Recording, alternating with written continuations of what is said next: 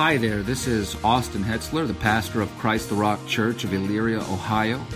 We at Christ the Rock are humbled and grateful to be a part of your sanctification today as you listen to this sermon.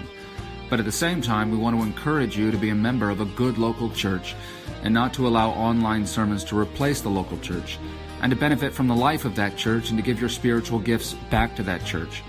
Having said that, our website is www.christrockchurch.com. If you go there, you can find sermons, blogs, and other resources as well as our location and service times. You can also listen to the sermons on Bible Thumping Wingnut, Podbean, iTunes, Google Play Music, iHeartRadio, Spotify, and Stitcher. I, along with the membership of Christ the Rock Church, pray that this sermon will be a blessing to you.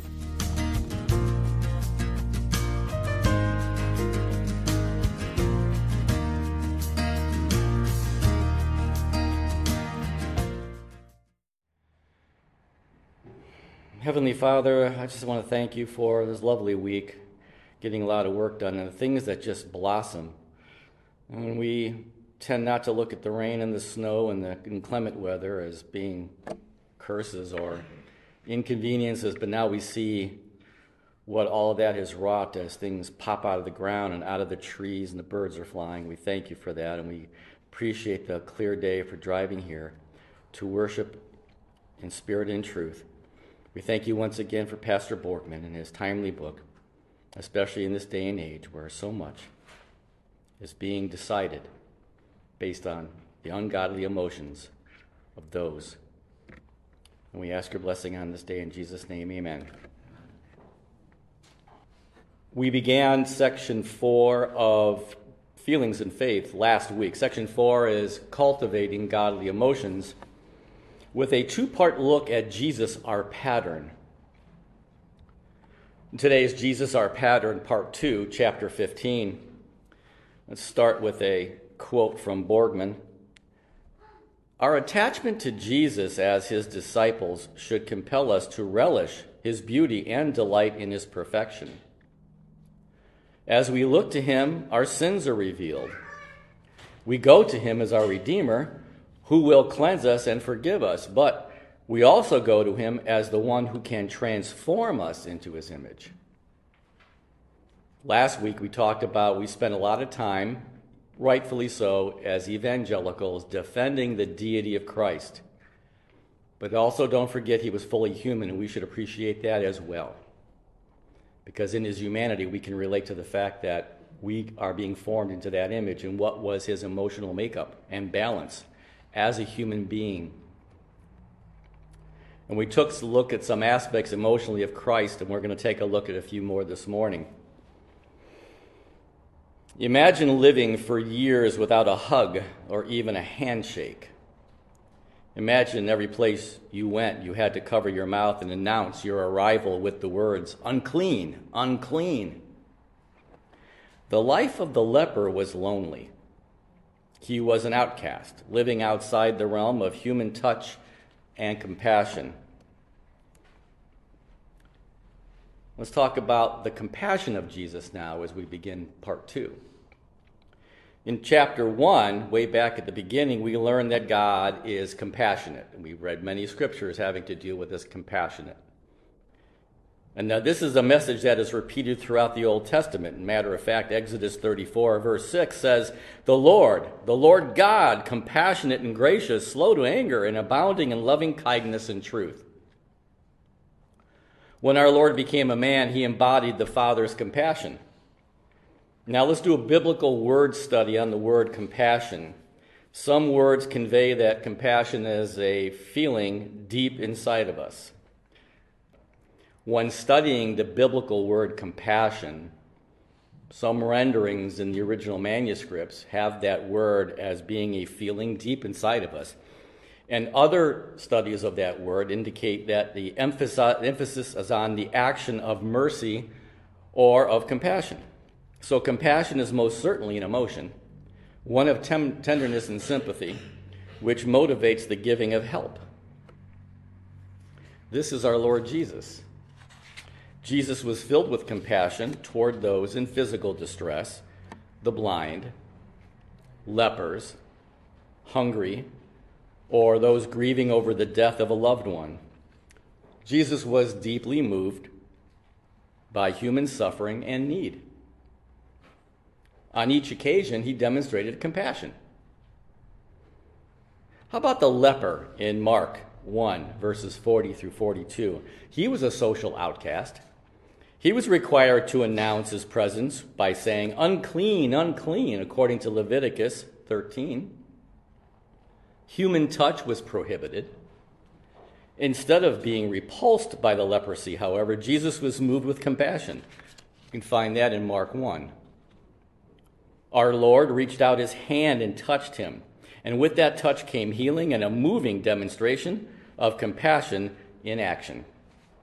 Now consider Jesus' close friends, Mary and Martha, and their brother Lazarus. When Lazarus became ill, Mary and Martha sent for Jesus, but Jesus delayed and Lazarus died. That's in John 11. The Son of God knew what was in store, he delayed on purpose. Nevertheless, as he saw the distress of his friends, he wept.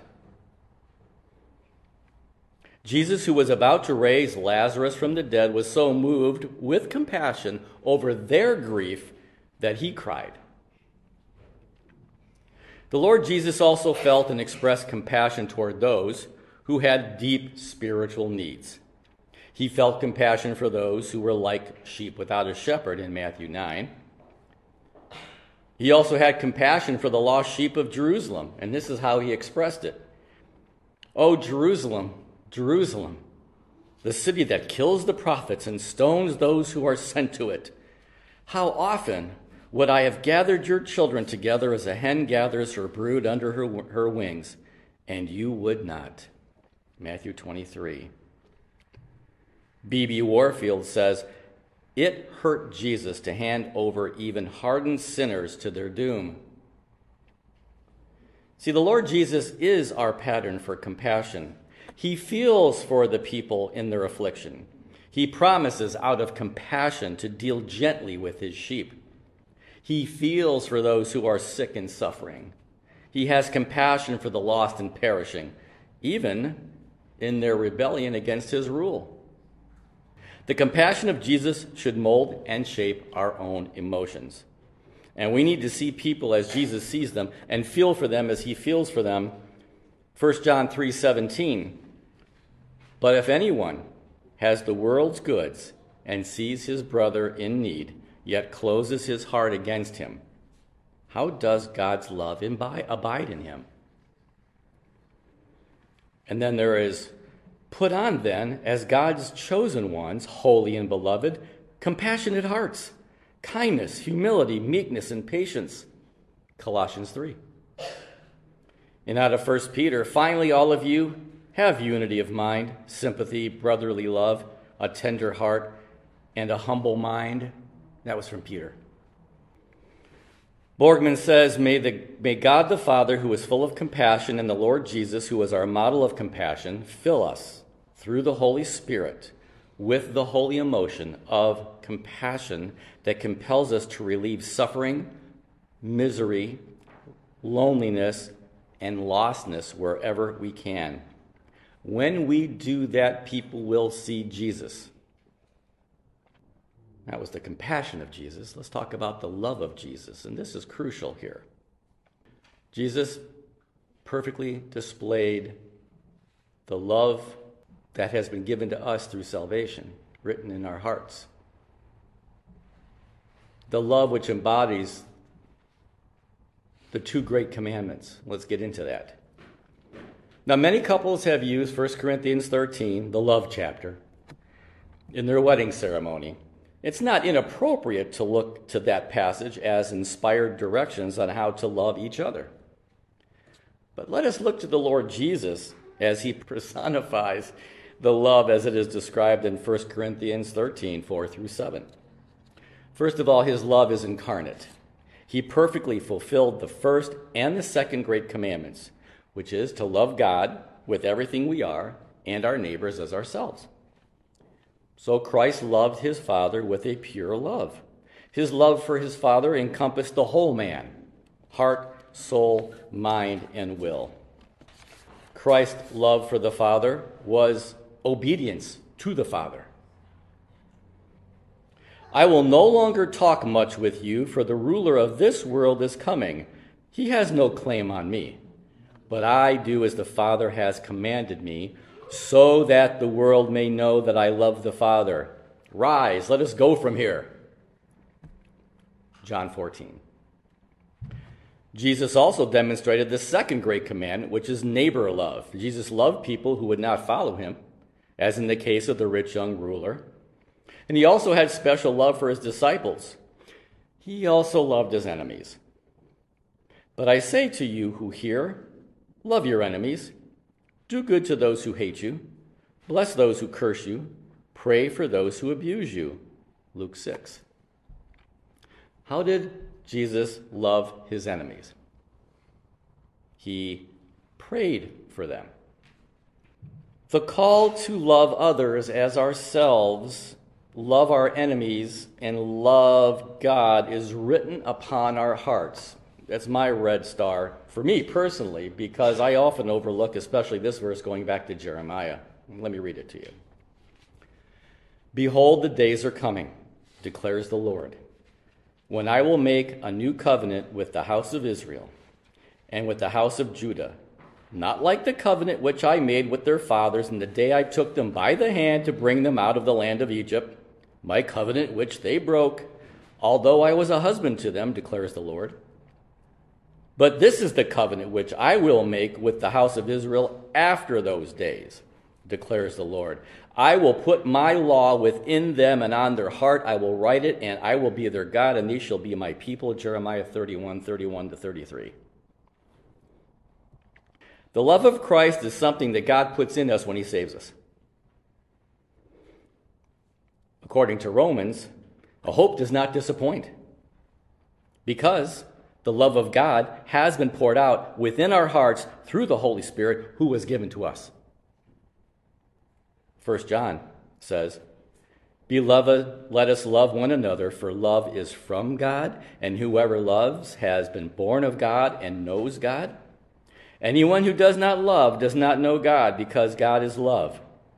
In this, the love of God was made manifest among us, that God sent his only Son into the world so that we might live through him. In this is love. Not that we have loved God, but that he has loved us and sent his Son to be the propitiation for our sins. Beloved, if God so loved us, we ought to love one another also. You can't have the one love without the other. They're both the two major categories of commandments. I was thinking about this and I, in the abstract, and I was trying to formulate the words because it dawned on me this morning when looking through this. Those who claim to be spiritual or to do things for the betterment of people, to be good people, to live a good life. I've often asked my son when we've discussed spiritual principles, he, don't, he doesn't believe in God, he's agnostic or he's atheistic, whatever he was then but he wants to do this good for his daughter and this good for these people. He wants to be this kind of neighbor. And I'd say, why? Why? To be a good human being, to be a good member of the earth, to, well, you don't believe in whoever's going to keep score, right? So, and, and not just nominal Christians, but mostly people that don't believe in God or are positively antagonistic toward God religion, any of us who have a faith. But then still prance around telling us that they're doing all these wonderful things as love for their neighbor, even citing the golden rule. You can't have the one without the other. You gotta love God with all your heart, mind, soul, and strength, and love your neighbor as yourself. They're written on your heart when God saves you saying that something that you espouse is for the greater good for people, whether it be political or social causes, to affirm people for certain things, and claim that that's one half of the loves we're talking about here. I love my neighbor because I want he or she to be whatever identity they claim, and that would be proper. You believe in God? No, there's no God. Can't have both. You have to have both. You can't have one or the other. For Christ like love to be cultivated in our hearts, we must preach to ourselves that we can love because God first loved us. Hard words. You can't love biblically unless God loves you first. We can have our hearts overflow with love for others that goes beyond anything we could ever imagine. And now, the perfect balance of Jesus. We talked about emotional stability at the beginning of this book. One of the goals of this section on cultivating godly emotions is that we develop greater emotional balance and stability. The truth of God's word provides ballast for our emotions. You understand what ballast is, right? It's a weight that counteracts an imbalance. I have this shower caddy that hangs over this shower pipe in my bathroom. It just hangs there. The suction cups don't work because, well, whatever. But I put shampoo and conditioner and soap and uh, those little loofah down the back on this little shower caddy. But if I get a brand new bottle of conditioner that's 14 gallons that I get from Lydia and I put it on one side of the caddy, it goes whoop over here, right? So I've got to put stuff to unbalance that out so it's nice and straight because I can't stand an unstraight shower caddy. So I have to add ballast to the other side to make it even. Now you know what ballast is, don't you, Jay? Once again, the Lord Jesus is also the pattern for emotional balance or symmetry. Our Lord Jesus was always perfectly balanced in his emotions. His emotions never got the better of him. Here's an example of our Lord's emotional balance. When Jesus heard of the Roman centurion's faith, he said, or it is written in Matthew, he marveled and said to those for, who followed him, Truly I tell you, no one in Israel have I found with such faith. The Greek word for marvel means to wonder, to be amazed, or to be astonished. On another occasion, when Jesus was in his hometown, we read, And he could do no mighty work there except that he laid his hands on a few sick people and healed them, and he marveled because of their unbelief. Same word. Jesus marvels in Nazareth because of their unbelief. Same word marvel of the faith of the Roman centurion. So he experienced positively the feeling of astonishment in response to the centurion's faith, and negatively in response to the Nazareth Jews' unbelief. Balance of the same emotion. Such symmetry is the mark of emotional health because emotions are appropriately responding to our certain values and evaluations. We could point out the same balance when it came to our Lord's anger. He, his anger was always balanced, poised, and measured. In Mark 3, we see Jesus' anger in response to the hard heartedness of the Pharisees when they closed their hearts to a man in need. And then the cleansing of the temple in John 2, balance. The sternness of Jesus is another example of his perfect balance. Some people think that speaking any sharp word is always wrong.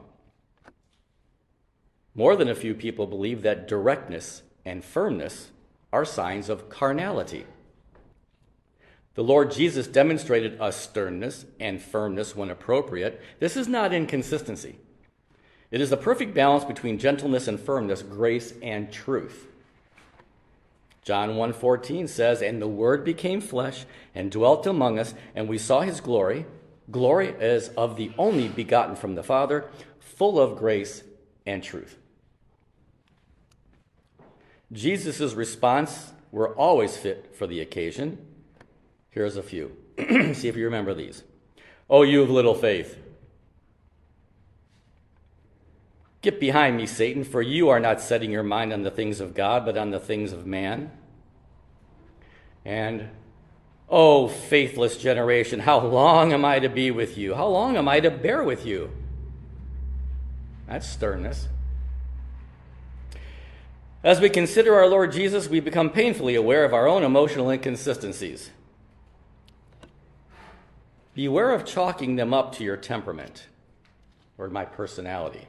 Personality classification may be nothing more than covering for our lack of emotional balance. See, our emotional responses often reflect our own lack of symmetry, balance, right? We fail to marvel when we should. We fail to be astonished when we should. We get angry over personal insults, but are passive when God's name is blasphemed.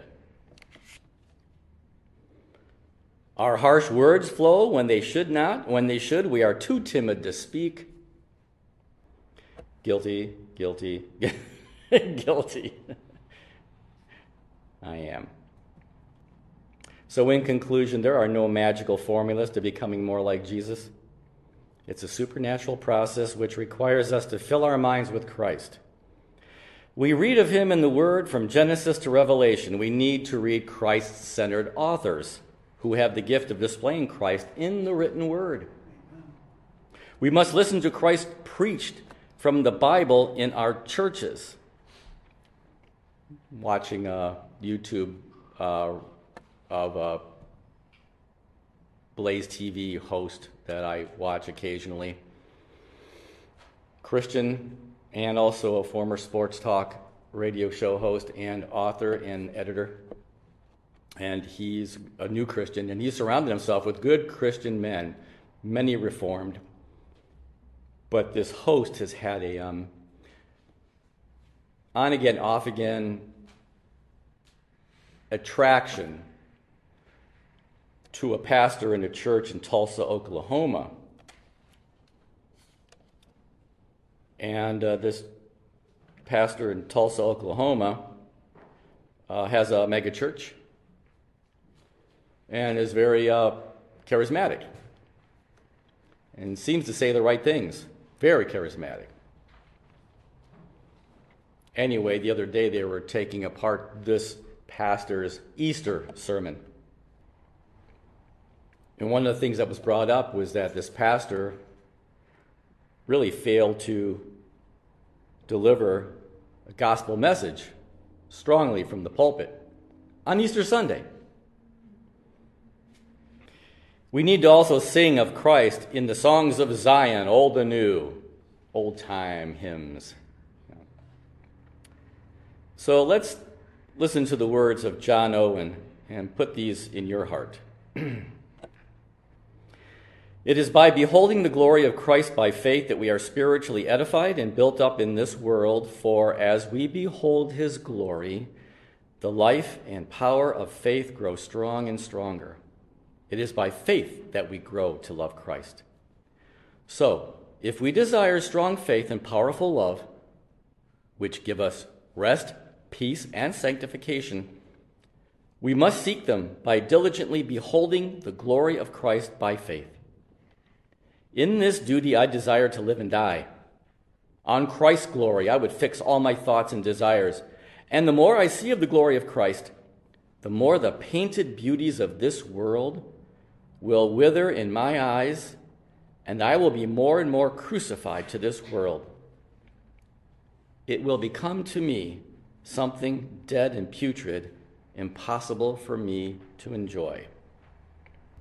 Heavenly Father, we uh, thank you for giving us a great send off in these two chapters to remember the humanity of our Lord and Savior and how we displayed a balance of emotions perfectly executed in response to His values and evaluations, His truths.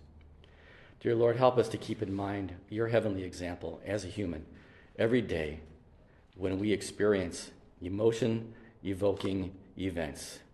Please conform us to your will. In Jesus' name, amen.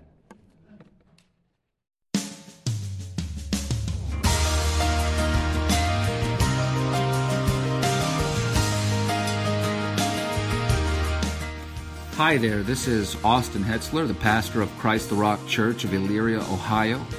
We at Christ the Rock are humbled and grateful to be a part of your sanctification today as you listen to this sermon. But at the same time, we want to encourage you to be a member of a good local church and not to allow online sermons to replace the local church, and to benefit from the life of that church and to give your spiritual gifts back to that church. Having said that, our website is www.christrockchurch.com. If you go there, you can find sermons, blogs, and other resources as well as our location and service times. You can also listen to the sermons on Bible Thumping Wingnut, Podbean, iTunes, Google Play Music, iHeartRadio, Spotify, and Stitcher. I, along with the membership of Christ the Rock Church, pray that this sermon will be a blessing to you.